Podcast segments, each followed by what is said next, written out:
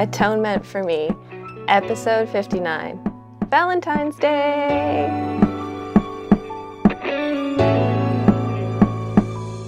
Hey, Magical Misfits, it's Kaidain Ivy, and welcome back to Atonement for Me for Valentine's Day. Because some people wear their heart on, a, on their sleeve, but I keep mine in a jar and covered in glitter. Um, it's probably still a little bit bloody from when my assistant was um, using that when we were on set last year, but it's still good. Um, yeah. Valentine's Day is a strange thing for me. I always got really into things being like gothic valentines. I was pretty morbid as a teenager and I loved like anatomical hearts and blood and black roses and coffins and all that fun stuff. And then beyond that, I never really cared too much about it. I never really celebrated it. I never really had occasion to. Um, I did kind of once with this one guy I was seeing, but it wasn't an annual event for me. It wasn't something that I looked forward to or even kind of gave a backwards thought. And yeah, then I met Donald.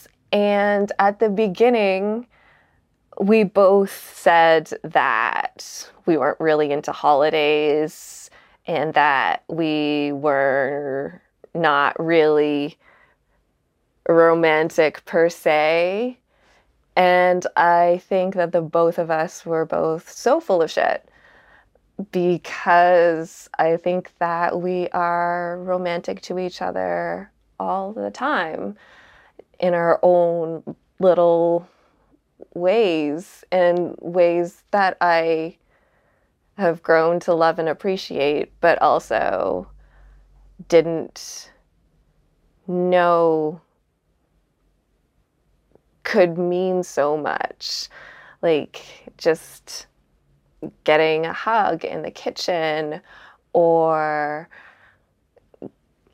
getting a tea for the other person and celebrating any kind of holiday when we kind of celebrate each other all the time seemed a little bit pointless to me. And then I thought about it, and there are so many things about being romantic or classically romantic that I have blocked completely out of my head for the longest time um, because I was in a place where those things were just not important and not really on the table for me, so I wouldn't give it a second thought. But I also knew deep down inside that maybe I wanted to experience some of those things with other that other people have in like movies and like songs and cute things like that. And I always would just tell myself that that wasn't for me. And if I just cut it off from my life, then it won't make it disappointing for me when it doesn't happen.